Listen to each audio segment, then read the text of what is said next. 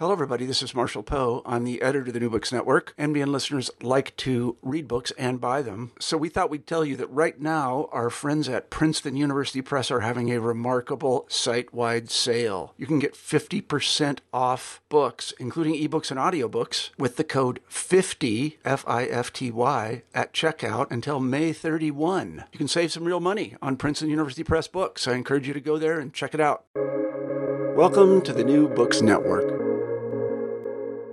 Hello, and welcome to another episode on the New Books Network. I'm one of your hosts, Dr. Miranda Melcher, and I'm very pleased today to have with me Dr. Bradley R. Clampitt to tell us about his book titled Lost Causes Confederate Demobilization and the Making of Veteran Identity, published by LSU Press. This book pretty much does exactly what it says, and it is fascinating because it analyzes what happened with US Confederate demobilization after the American Civil War. What did they think happened at the time, afterwards? What literally, logistically, practically was the experience like? Um, and really kind of takes us on that journey, both sort of in the moment and comparing it then with um, later on. So, Brad, thank you so much for coming onto the podcast to tell us about your book. Well, thank you for having me. It's great. Glad to be here. I'm very pleased to have you. Could we start off with a bit of an introduction of yourself and explain why you decided to write this book? Sure, sure. I, I am a I'm a professor of history at East Central University, a small university in Ada, Oklahoma, in the United States.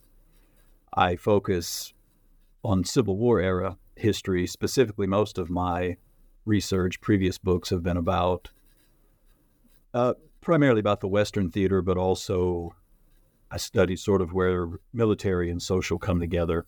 So uh, the battlefield and the home front, where where those merge, is what I've written about largely.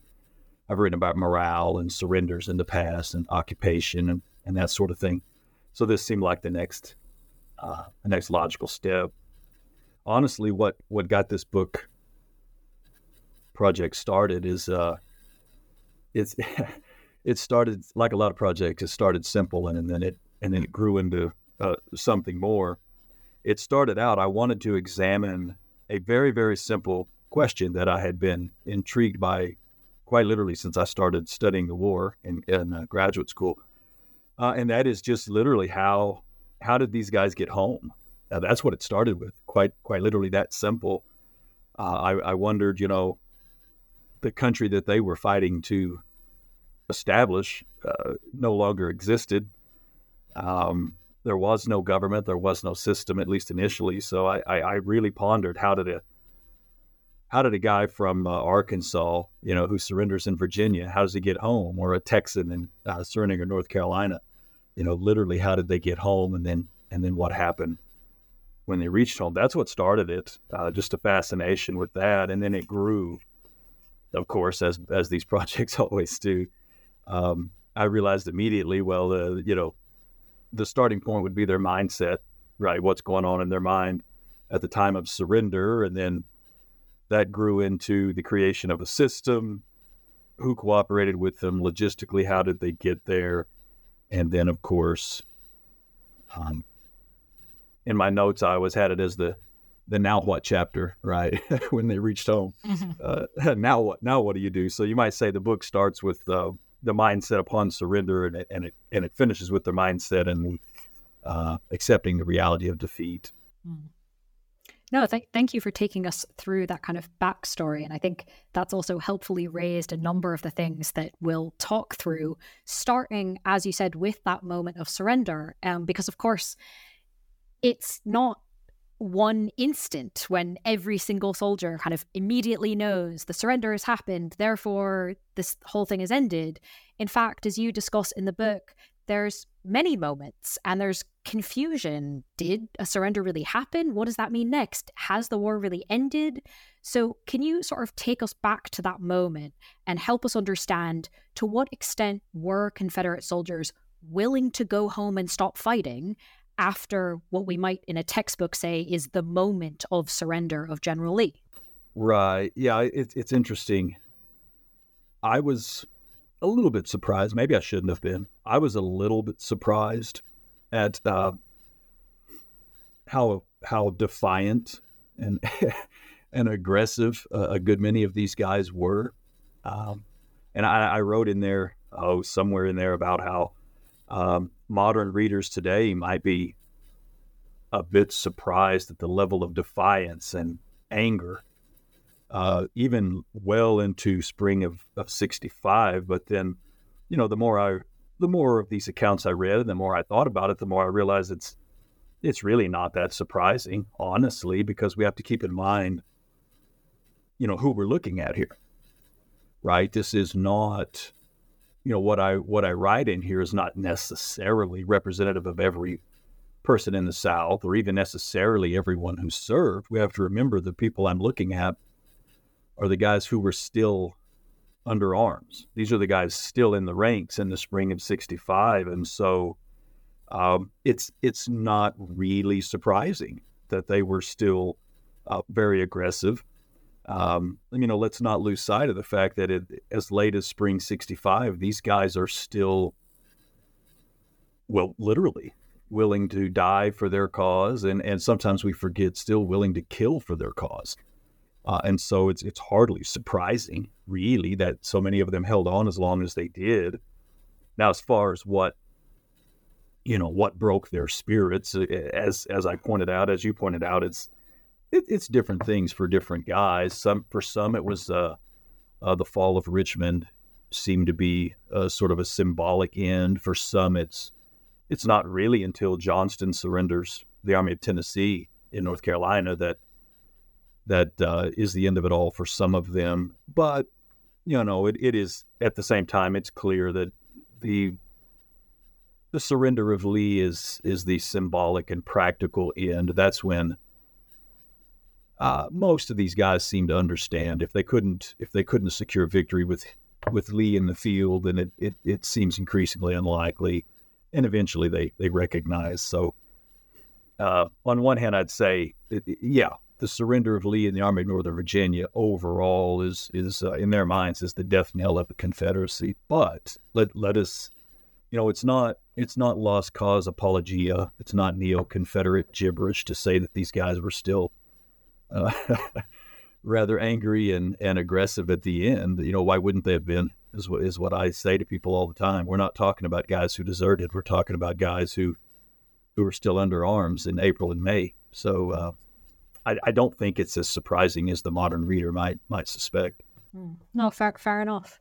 Um, thinking then about the emotions they might be feeling, can you tell us more about the mindsets of these veterans? Of you know whatever varying degrees of acceptance they do finally realize, okay, we have to go home. What are they thinking? Yeah, you know, throughout the book, I look at the mindset at different times: surrender, preparing to go home. Once they get home, then what to do, and and uh, that's one of the first pivotal moments, like you like you referred to there. What's on their mind when they actually start to go? And I I realize there are two two broad themes, two main things. Um, after they go through the obvious emotions, they're they're in shock, they're angered, um, devastated, honestly. I mean, you have a lot of scenes of grown men. Really, they're they're just uh, genuinely confused and devastated. But um, once they begin to focus, there are there are a couple of broad concepts.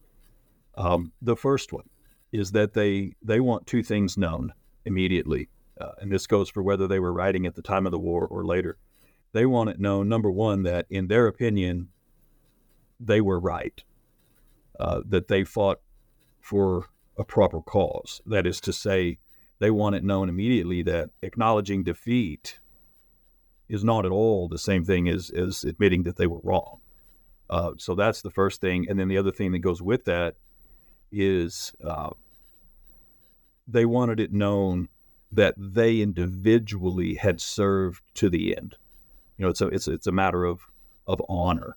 So if you put those two things together, then what's on their mind upon surrender first is uh, hey, I did the right thing and I want credit for having done the right thing, meaning both in terms of their cause and fighting to the end. The other the other thing that's on their mind is is probably obvious, but it, uh, their minds turn immediately to the well-being of their families. Uh, they're quite naturally been they they'd long to see their families, of course, but uh, as we we may get into later, the the conditions around the countryside led them to be genuinely concerned about the living conditions, the actual physical safety of their families. And so, you know, their mind shifts to getting home usually as quickly as possible. I wrote uh, at one point in there, I wrote that they they needed to get home because they were needed at home. This is especially true for for those who were husbands and fathers. This this had to have been particularly traumatic for them, having been away from loved ones, children especially, uh, and now they're fearful of their safety, uh, and so they're wondering how how can I get home? Uh, is there time still for a harvest? Will I need to seek other employment? That's something we see later on in the book upon homecoming. A good many of these men are literally, literally seeking employment the day after they get home uh, from years of service. Um, and you know, so a responsible man understood that despite the demise of the this would-be country he was trying to create, uh, you know, he understood that a family and a farm waited for him and, and an uncertain future, frankly. And and uh, as we'll see at different times, that that uncertainty plays a huge role. Um, so their minds are on their families uh, and the uncertainty that they face. So given that priority, um, can we turn then to the like practical side, right? The goal, as you said, is to get home, is to get home as quickly as possible. But Texan in North Carolina, Arkansas, you know, that's not the easiest thing to sort out. So before we kind of get into where maybe some of these experiences might have gone a bit wrong, let's start with what maybe mm-hmm. should have happened or what it looked like on paper was there an organized system of Confederate demobilization? And if so, what kind of how was it meant to work? Okay, so this this developed it's interesting it developed over time but also remarkably quickly. In the very beginning, and by that I mean the Appomattox surrender, there's only sort of a sort of a general agreement between the two sides. The nuts and bolts of it, what we would come to know as actual Confederate demobilization, honestly takes place not really with uh, Union and Confederate leaders in Virginia at Appomattox, but really more so with the Army of Tennessee surrender in North Carolina between Confederate General Johnston, Joe Johnston, and uh, Sherman, really more Sherman's subordinates, uh, Schofield in particular. They're the ones who really seem to hammer out the nuts and bolts of it. And the thing is, again, I don't know that this is really surprising. Union Union officers are actually quite motivated to get these Confederates uh, demobilized and, and, home. Part of this is uh, humanitarian concern, of course, but it's also, uh, again, a more practical impulse, right? I think at war's end, the last thing federal officials want is thousands of angry and armed and bitter Southern men roaming the countryside. Uh, so they want these guys home. Uh, fairly quickly, what happened is uh, the process was uh, the Confederates who were present at a surrender would sign a parole and receive a copy of that. Those not present at surrenders would uh, come into various sites around the South to receive a parole. This is technically a promise not to fight until either uh, a full surrender or they're exchanged. And the parole uh, the men would carry with them, and this would entitle them to rations provided by the uh, federal authorities, interestingly, but also transportation passes. Uh, and so it's interesting. Typically, these soldiers would, um, these Confederates, as they would make their way home, they would stop into certain southern towns, now increasingly occupied by federal troops, they would go to the provost marshal office, show the parole. They would receive X number of days of rations. They would receive a pass to travel on a train or, or perhaps a riverboat or along the coast, the Gulf of Mexico, various steamers. Um, and so it's, it's sort of a weird, I don't know if ironic if it rises to the level of irony, but these some southern occupied or southern towns occupied by federal forces were almost these sort of these oases in the desert where they could stop and and um, and find food and and, uh, and transportation. Um, and as far as how it how it actually broke down, how it worked. It's you know there there really is no typical story, but if there were, it would be the soldiers would you know he might walk a certain distance, then he's able to sort of town hop on the railroads, but of course the status of the railroads is, is hit and miss depending on where you were.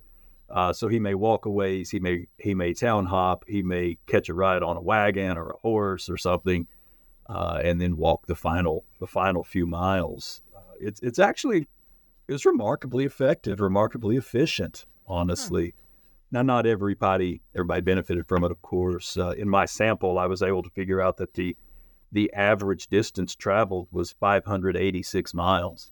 Wow. But it's it's it's really quite remarkable. It really is.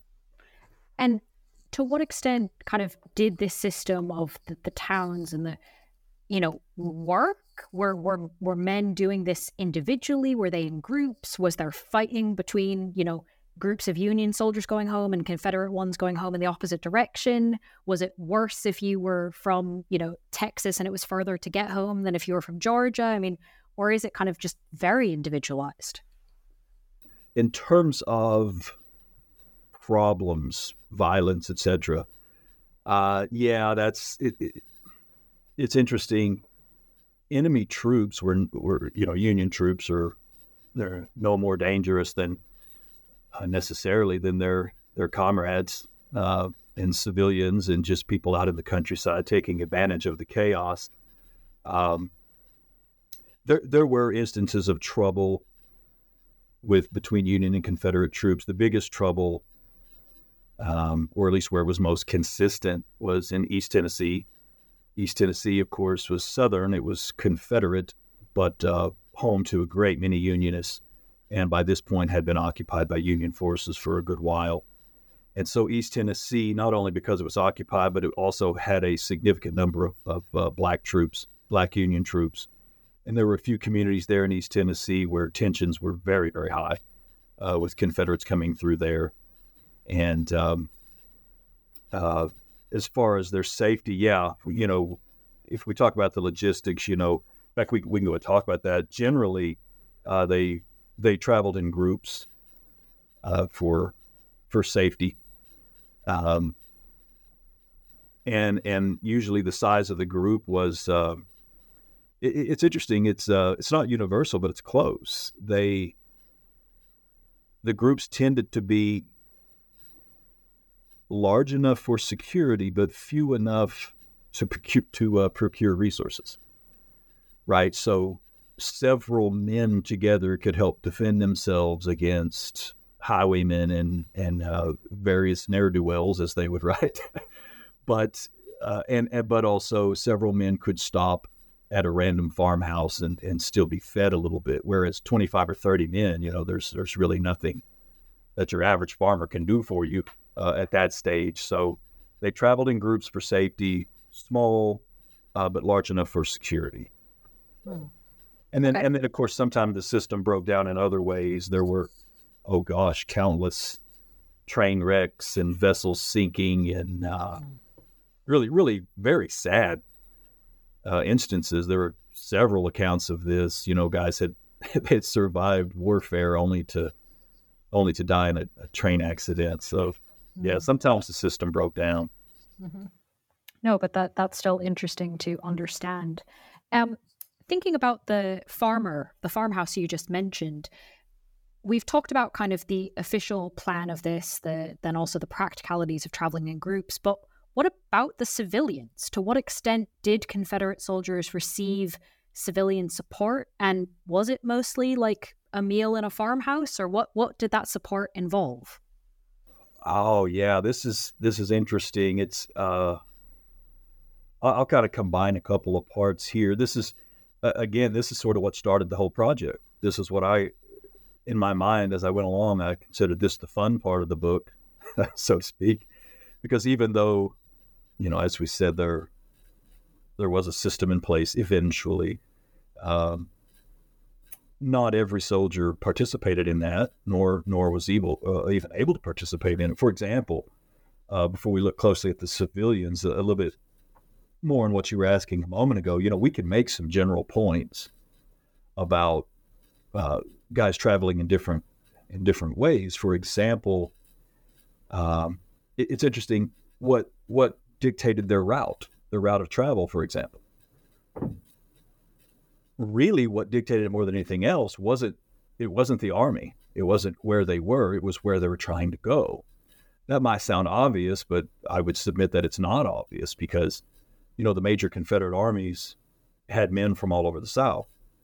And so the Army of Northern Virginia had men from the Western Theater and, and even the Trans Mississippi, as did uh, the Army of Tennessee. So we can make some some generalizations there. For example, uh, the there's really no typical experience, but the most typical experience would be probably men from the Army of Tennessee surrendered in North Carolina, of course, but they're from Western states. So, so these guys surrendered after the Army of Northern Virginia, and so therefore could benefit from the process, uh, the procedure that's created. However, they had further to travel, um, and so they had probably the most typical experience. They had a long, a longer way to go, but they had more resources, more things to uh, help them with that. Um, what's interesting is is uh, the men in the Army of Northern Virginia, Lee's Army, the Eastern Army, but from Western and Trans Mississippi states. Now they had probably, well, not probably, certainly, those men, Western and Trans Mississippi men who served in the Eastern Army had the experience that I would say most closely mirrors uh, kind of the traditional old fashioned lost cause kind of image of the, you know, the penniless, bedraggled rebel who crossed hundreds of miles with little help. Uh, you know, it makes people a little uncomfortable, but it, that comfort really isn't relevant. Um, it's in a sense, that's what the lost cause got right. You know, I know we don't like to phrase it that way, but that's one little window, one little thing where the traditional account is true. Um, those guys in the Army of Northern Virginia surrendered before the system was really fully in place, and they had, if they traveled west, they had a great deal to travel. Now, as far as the civilians cooperating with them, yeah, almost always the civilians helped. Not always, not always, but civilians would provide food and shelter, most obviously. Uh, they would feed as much as they could. The shelter, now that's interesting. It wasn't always in the home. Sometimes, in fact, from what I can tell more often, they allowed soldiers to sleep in the barn or, or on the porch or something. Uh, and then sometimes uh, the civilians helped with transportation, uh, wagon ride, horse, helping cross a river, that that sort of thing. And and soldiers very much appreciated, remembered, wrote about this assistance. Um, from what I could tell, there's no difference in the likelihood of whether a, a, a well-to-do or poor person would help. There, there appears to have been no difference in in the likelihood of, of offering assistance, but but there is a difference, or was a difference, in how the soldiers described it. And and the two things that tended to jump out to the soldiers was uh, if if people of, of very meager means help them, they remembered that, obviously, right? Uh, if poor folks really gave what little they had to help these soldiers get home, that left an impression on them. It left an impression when relatively well to do did not help them, of course. And the other thing, again, not surprising, but when the when it was a young woman providing assistance, that made a, a big impression on these guys. And that sounds like it's some, you know, bad history professor joke coming, but it's not. These are most of these guys are 19, 20, 21, 22. Uh, they've been through trauma. Uh, I mean, as much trauma as a, as a young person, a person of that age could possibly see. And they're trying to get home and, uh, and they're at a formative age. So the fact that they would remember uh, these these things is, is probably pretty predictable. Um, the other theme that, that popped up as far as the interaction between civilians and, and the traveling soldiers is that on occasion, the civilians wanted compensation for helping the soldiers. And what's interesting is that the soldiers they resented that if they're just passing by a farmhouse looking for food. What's equally hmm. interesting, though, is that the soldiers actually understood and approved of the need to compensate if whatever the civilian were offering, if it were part of their livelihood. Right. For example, there are a lot of little isolated farms who they supplemented their income because they had a little skiff, a little boat where they helped people cross the river. Well, soldiers expected to pay for that. If they stopped at a hotel, they did not expect a free hotel room. They slept on the porch or in the lobby. So it, it's interesting. They expected the private citizen to help them and not to expect compensation unless it had to do with their living. And therefore, the soldiers uh, participated in, in what became a barter system. The soldiers took what goods they could acquire along the way, and they traded them in, in out in the countryside uh, to civilians who were suffering shortages, things like coffee and salt. Uh, and so it, it's interesting that the soldiers participated in this barter system. What's all what's equally interesting is that they expected to. Right. So this wasn't surprising to them. They knew they would need goods to trade. So overwhelmingly the soldiers, or, or rather the civilians, were supportive and, and helpful, but but it wasn't unanimous mm. or, or universal rather. And the expectations of it had all of these nuances, which is of course, yeah. No, which is fascinating. So um, staying on this kind of topic of what the soldiers thought about this and kind of the, the process of traveling home more broadly, um, one of the things that I think is great in the book is you compare what soldiers wrote sort of immediately as this was happening, for example, maybe letters home, kind of in advance of their arrival, with later reflections that some of them wrote, kind of, you know, it's been 20 years, here's what I remember of that summer. If we're thinking about kind of differences and nuances in terms of expectations soldiers had about who would provide what kind of support, do we see nuances or discrepancies between the reflections if we think about it in terms of time, the immediate ones versus the later on ones? Yeah, that's that's interesting, and that's a, there was a philosophical decision that I had to make, philosophical slash, I guess, uh, methodology as well at the very beginning. I had to ask myself, uh, would I include post-war sources? Because uh, it, a book I had done several years ago. I looked at uh, morale and, and identity and nationalism and this sort of thing. And in that book, I consciously excluded anything that was not written at the time. Well, in this case, I, I realized quickly that I, if I did that,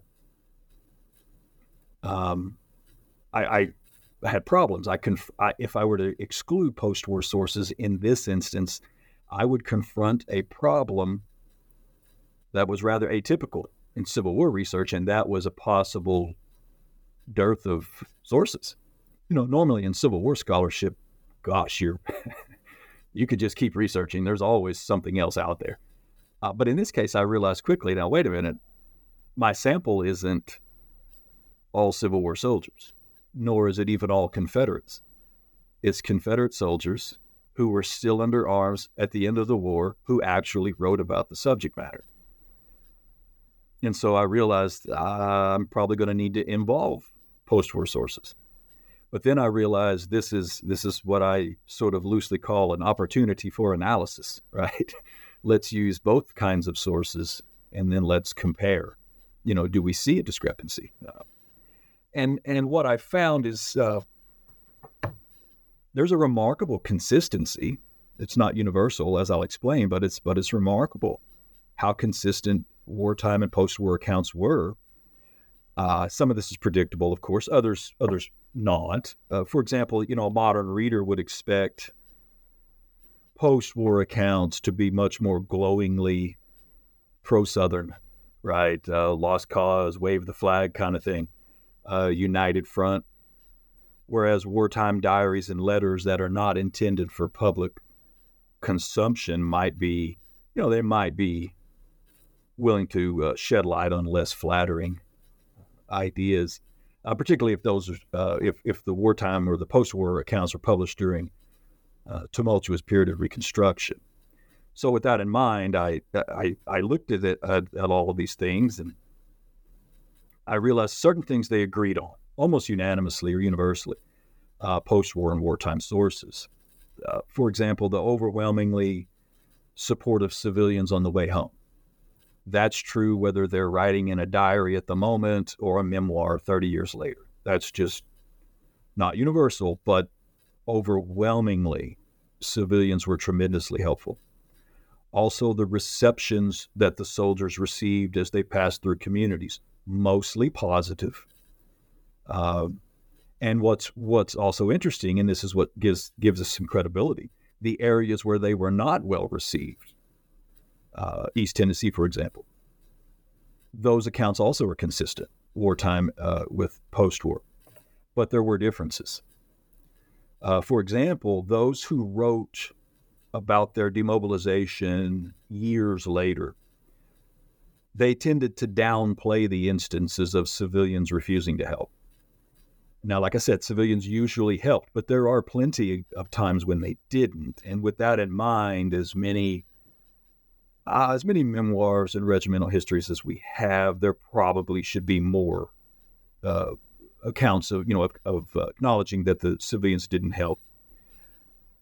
Maybe this is by design. You know, maybe they're trying to depict a united South during the Reconstruction era, uh, or maybe also at least in some cases, that they just considered it all rather unremarkable and just didn't feel the need to write about it. Um, uh, along those same lines, a, a, relative few of these veterans claimed, it's really a rather outlandish claim, that the, uh, on their entire journey home, they were always helped, that not a single person turned them away. Um, well, you know, gosh, if the average distance travel was 600 miles, that's just nonsensical. That's not possible. Uh, those claims were almost always made by post war writers. And so maybe they're remembering it the way they wanted to remember it, or they wanted later readers uh, to, to see a more united South.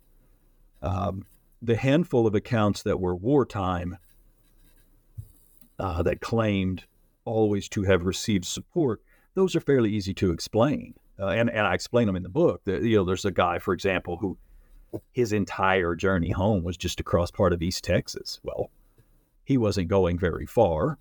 That was a bountiful area, relatively untouched by the war. He knew the people in question, so uh, sure, you know, it's it's realistic that he was always helped. And one or two of the other claims uh, along those lines were people traveling with famous officers. Uh, one of them was uh, General Beauregard. So, you know, here again, obviously those guys are unlikely uh, to be turned away.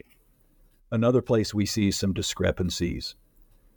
It's interesting is in their descriptions of the help they received from freed people, former slaves, black civilians on their way home. Now, what's interesting is we don't, there's no difference with regard to the likelihood or the frequency of this. The fact that traveling Southerners were sometimes assisted by freed people is, is not in any way unusual. It, there are countless examples of it.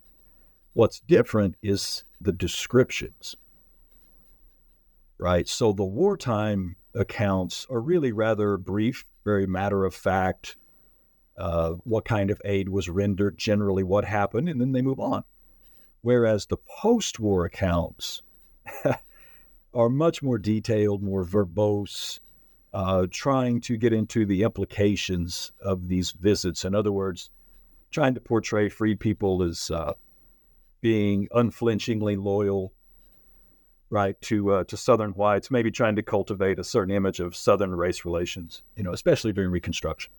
So, you know, you didn't see uh, post-war sources exaggerating the likelihood of receiving helps, uh, uh, help rather from freed people, but we saw different descriptions of it.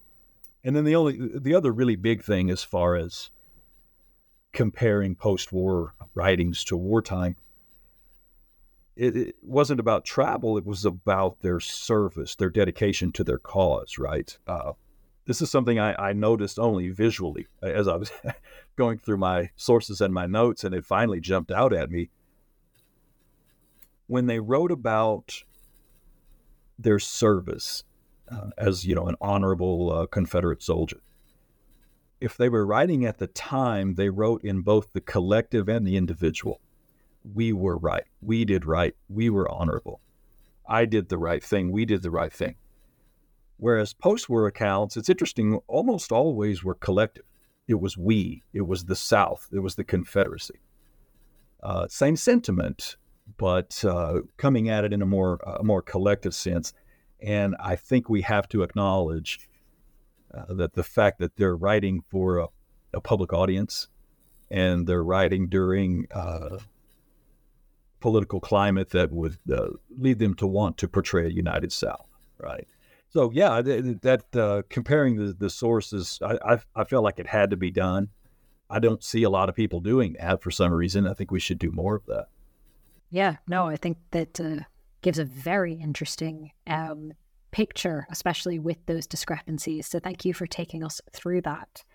Um, I'd like to move now to talk about something that I guess falls into the category we've been discussing already of not actually that surprising if you think about it, um, but it's still worth kind of bringing up properly to the surface as we've been doing so far, which is that, you know, even if these systems are working, even if the lack of system people still get home, there's a lot of anxiety on the line for the returning soldiers, for the civilians that they're passing through. There's a reason that they're traveling in groups for safety. There's a reason that civilians might say, yes, I'll support you, but not in the house where my, you know, children might be. There's a lot of tension around. So again, perhaps unsurprisingly, the summer of 1865, per your description, was not the most law abiding of times. so, why was it quite so law lawless? And perhaps more importantly, um, what were the factors that may, meant that it was just the summer of 1865 that was such a problem. It wasn't like, okay, 1865, the next five years. You know, what in what made this happen, but then what also brought it to a close? Yeah, the this is something that I was another example, something I knew about, but I didn't know the scale of it. And I think that's because I, I had written about this uh, uh, years and years ago, just within one state um, and and I, I, suspect this is probably true of a lot of us who, a lot of Civil War historians, they know there was chaos that summer. I don't think most people are aware of just how widespread it was. The thing is, you know, we have to look at the moment, the, in a historical sense, the the historical moment. The we throw around the word surreal a lot, probably too much, but I think that, I think in this case it applies. The war is over, but not physically completely over. It's winding down. Lincoln has just been assassinated. Um, the greatest crisis this country had ever seen is still ongoing. It's winding down, but it's ongoing, and the country's just sort of drifting. There is there's no plan in place. There's no plan for reconstruction fully in place at this point, uh, and so everyone's just sort of floating along. Meanwhile, in the uh, in the South, not everywhere, but but most places, we have to remember the law, the system itself has collapsed or it has been crushed, depending on your perspective. Uh, there is literally no law enforcement.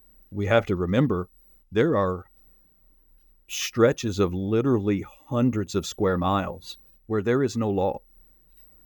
Uh, the Confederacy has ceased to exist.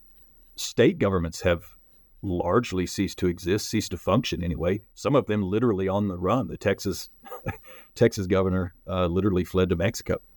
Uh, so there's no there's no state authority. There's no national authority. The Confederate armies are disintegrating before their eyes, and uh, and the federal troops in most cases are not yet on the scene. And so what we have, unfortunately, is people of every type, civilians and military, young and old, white, black, everything, everything we can think of. They all participated in this. They all took advantage of the situation. Uh, in some cases, it, I, I, should say to be fair to these people, in most cases, it starts with government property. Uh, there are shortages all over the place. There are people doing without, and then they find these Confederate warehouses full of supplies and, in some cases, food. Uh, this only angers people even more. They uh, and so they raid these warehouses, uh, and then unfortunately, it, it does it does shift to private property. Uh, a good many of the soldiers themselves resorted to, uh, you know, what you just might call a, a, whatever it takes kind of attitude. I've, I've got to get home, and I'm six states from from home, and so if stealing this horse will get me there, then so be it. Uh, and so the anarchy spreads. Uh, it's it's it's funny to try to to try to impose some order and structure on the study of anarchy, but we can. It largely follows the east-west chronological pattern of surrender, uh, and then the east-west pattern of, of demobilization. Um, the soldiers, and interestingly enough, the public overwhelmingly uh, actually supported the soldiers in most of this. They they said, look, the soldiers are entitled to government, well, former government property, public property. A good many of the Confederate soldiers had not been paid for months and months. They were due back pay. Um, and so the attitude at the time, the Southern attitude, whether military or civilian at the time, was, well, look, this isn't a uh, this isn't about ma- uh, nationalism or patriotism anymore. You know, it's it's if if we the soldiers and to a lesser extent the civilians, if we don't take this property, well, it's just going to end up in the hands of Yankees, and good God, no one wants that. Uh, so the soldiers were they they said they're entitled to it, they should have it, uh, and this is in particular true of animals, mules, horses, uh, anything that could help it could help these men in, in their post-war lives. What's also interesting, the more you, the more I read their sources, I realized Southerners in, in general had begun to develop what we might call a rather malleable or flexible definition of theft. Right? They started to say, well, is it even really theft? Mm-hmm. It was public property. It was Confederate property. There is no Confederacy anymore. So who does it belong to? If it doesn't belong to the soldiers, then who does it belong to?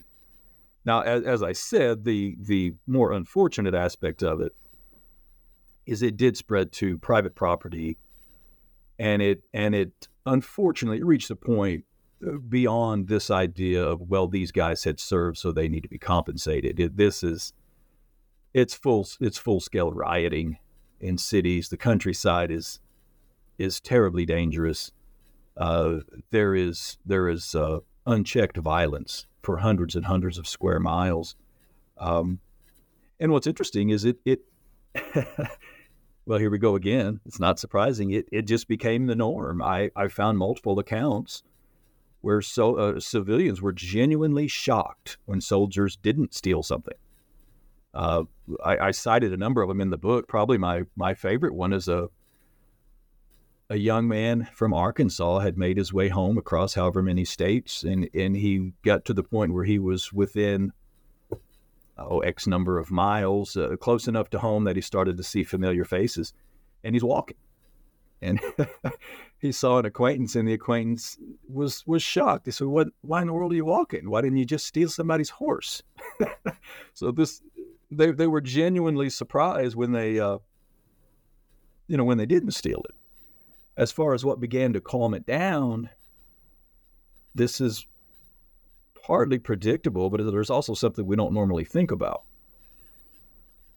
The most obvious thing, of course, is the arrival of federal troops uh, to begin, you know, full, true Reconstruction. However, it begins to calm down a little bit before that. And that's because, and we can trace it, you can see the pattern in the sources. It's as the soldiers get home as they finally reach home. And this is for two reasons. One reason, of course, is as the soldiers get home, well, they begin, you know, now they will protect um, their property. They become the security. And in many, many, many southern towns, we have countless examples of this. They form home guards. So these guys literally have just gotten home from the war, and then they once again arm themselves and form home guards to defend their their their farms uh, and uh, and their homes. Now, here's the other reason, kind of the I don't know if we want to call it a hidden reason, but uh, the other reason that uh, the arrival of the men home helps to bring about security, not just that they're defending, but let's be honest, they're also home now. They're not looting on their way home. so it's it's uh, it's a strange it's a strange existence. The soldiers were part of the problem, and then they were part of the solution.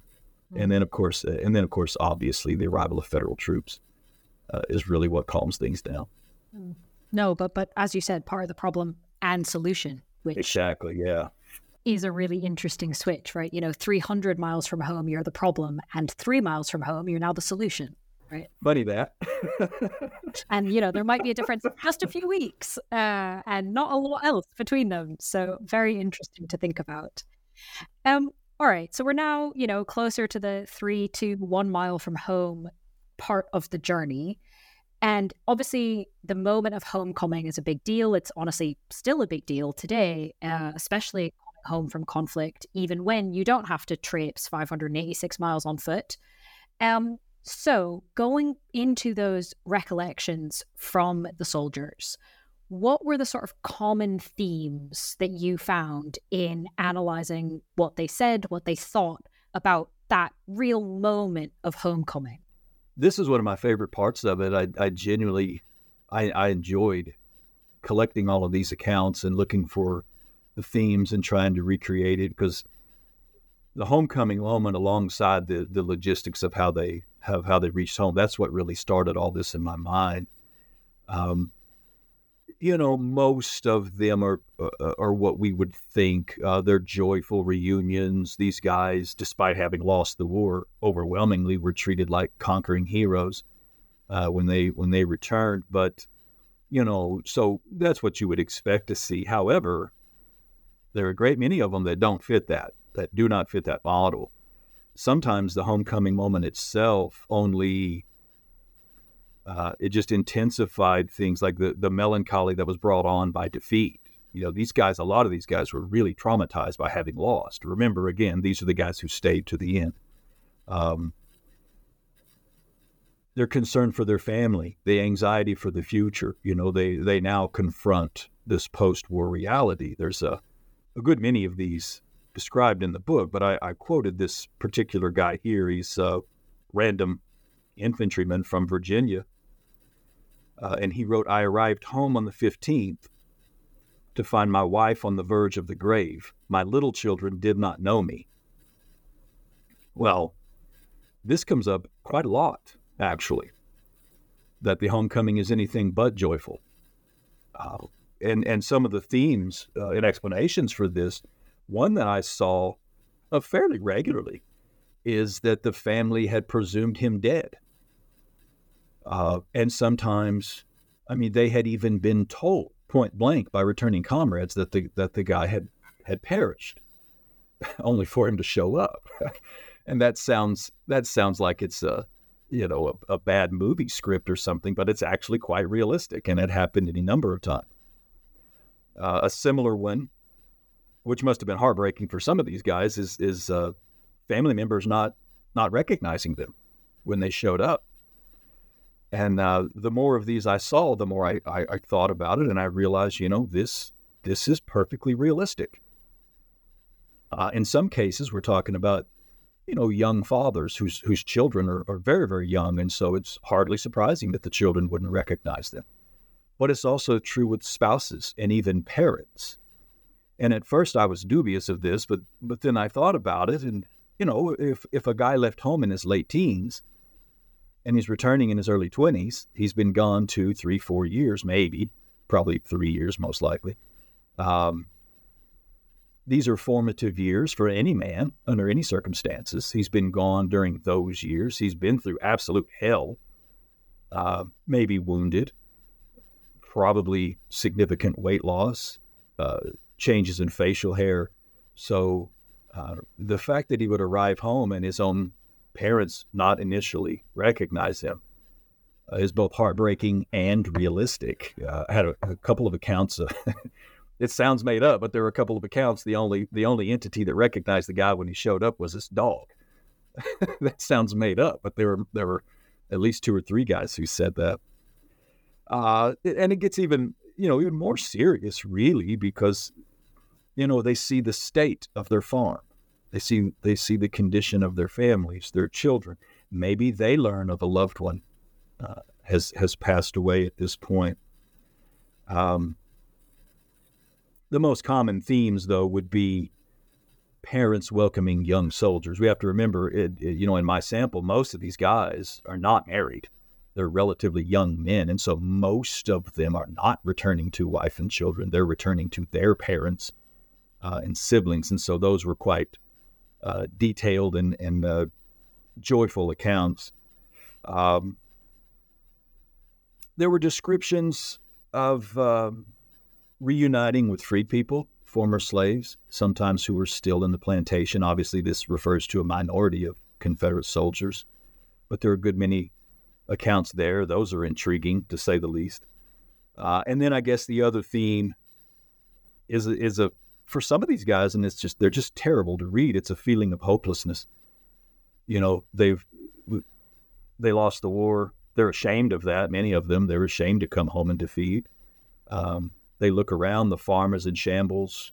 They're fearful of the future, um, and so while yes, the homecoming moment, for the most part, were these wonderful, joyful reunions that I guess today would be on YouTube by the thousands. Uh, but they weren't always they weren't always warm and fuzzy. Sometimes they're terribly tragic. Hmm. No, and I think that's again probably still more relevant today than we might think. So useful to see it in that context. Um, can we talk a bit more about kind of the the fearfulness of this? Um, what were the concerns and adjustments that the soldiers had once they came home? What were they and their families scared of, and how did this shape their decisions? Can we stay in that fearful moment? Yeah, they they were fearful. There, there's the specific, and then there's the bigger picture, right? So on the specific side, they they were fearful of things like property confiscation, uh, which was a reality, not for most of them, but it, but it, there was such legislation. Uh, they were fearful of property confiscation. They were afraid of uh, Union authorities seeking revenge. They were afraid of uh, that that federal authorities under Reconstruction would attempt to humiliate them. They were worried about federal rule overall, um, and probably most significant, they they feared uncertainty. Uh, you know, we must remember Southern society uh, has been turned on its head in in a, in a certain way. Uh, so they're they're fearful of the unknown, and and these are not unreasonable fears, right? Just because today we don't share their views on society and race, etc., doesn't mean we can't understand why they would be afraid. It's perfectly reasonable that these people were afraid. Um, they they address these concerns quite quickly. Uh, many of them they move very quickly. Obviously, a relative few of them joined violent organizations, the KKK and the like, but most of them Instead, they moved into, they joined veterans associations, which were very active and very powerful. Uh, they rather quickly renewed their political allegiance uh, to the Democratic Party, and they focused on basically white Southern unity uh, based on shared suffering, shared sacrifice from the wartime, and also, and it's important, uh, in addition to this whole shared suffering and sacrifice, they shared that they blame the North blame the North for everything. Uh, and this this created a sense of unity, and it and it uh, the goal became as quickly as possible to restore white Southern control in everything: politics, economics, labor relations, race relations. So that's you know that's what they were fearful of. And then, uh, as far as their three main concerns, you know, uh, the way I wrote it out is three main concerns and the adjustments that they had to had to deal with when they came home. Uh, here again, immediate and then big picture. In the immediate, the number one concern is immediate economic survival. Now what? Uh, I, I, I cited a good many examples here Uh, these guys come home and, and they are literally either in the fields working the next day or a, a bunch of the guys there's nothing there's nothing for them so at the farm so they flee to the cities to look for some kind of wage paying position um, but on the economic recovery thing it's very interesting. It's very interesting. They moved rapidly and with a sense of purpose. And i think that's partly obvious and partly not. The obvious part is well they're broke. They have to eat. They have to take care of themselves and their families. But I think there's more to it. I think it's a conscious effort. They want to be in control of their fate and they want everyone else to see that they are in control. They want to show their uh, erstwhile enemies, right, that they are not broken. They are not broken souls. They are in charge. Um, and I think, in addition to the economic recovery, the recovery, the other two fears are um, the new relationship with free people how is this going to work? And just a fear of reconstruction, a fear of what they call Yankee rule, being under the yoke of Yankees yet again, as, as they would see it. Um, and so once again, they moved quickly, rapidly, uh, aggressively, really, to control the situation. It's uh, it's it's also, you know, I don't I don't get too deep into this, but there are some sections in the book about manhood and masculinity and such, and I reject the notion entirely that these white Southern men were robbed of their masculinity. All they did is redefine it, uh, but but they they weren't going to let outside forces define them, um, and that's why they were so aggressive and moved so quickly. Uh, you know, I, I I stayed in here more than once that these guys they remained Confederate and Confederates long after the demise of the Confederacy. Confederates, both ways you can take that, with a capital C and a lowercase c. they, mm-hmm. uh, these guys were were rebel when there was no rebellion. You know, mm-hmm. My favorite when I quoted this guy, he was a Virginian. Uh, he wrote one last letter to his wife be- before he left for home, and he said, "The present, thank God, is only the beginning of the end." the military power of the South is broken, the spirit is not. So, you know, this isn't just later, this lost cause mentality. It's from day one. Mm-hmm. No, th- thank you for taking us through that, um, both the details and the kind of bigger picture implications. I really only have one question left, um, and I'm particularly interested in the answer given how you started us off, explaining how this book came very much in some ways out of your previous work um, and kind of had that fascinating question of like, how did they get home and what did they think about it? So, yeah. um, given that this book is now finished and investigated, has it raised the next project? Is there anything you might be working on now that this is done uh, that you'd like to highlight or preview for us? I have a few ideas bouncing around in my head. And part of this book uh, has led to a, it, it's contributed to a certain idea I have. I, I had this idea in part from this book, from the research, and in part from teaching, actually. Um, one topic I'm I'm interested in right now. I don't, I haven't really gotten too deep into it, but uh, I'm just sort of loosely referring to it as the the power of place. What is it about these actual locations that influence us so much? Uh, and, and, again, two things sort of planted this idea in my mind, and I, I'm I, am not really so much into the whole thing about the monuments and the statues and the like. I guess one would have to weigh in on that, but I'm thinking more in terms of the actual physical locations of these historically significant events. The locations are powerful; they affect us. Uh, in the book, I noticed as these guys made their way home they sometimes went through areas where they had fought. And I have examples of guys uh, uh, from the Army of Tennessee making their way back to Western states and they're crossing through the battlefields of the Atlanta campaign. And these are, they're literally walking across the ground where they had fought and killed and had comrades killed. And it really, it hurt them. It hurt them to see that and it, and it it really had an effect on them.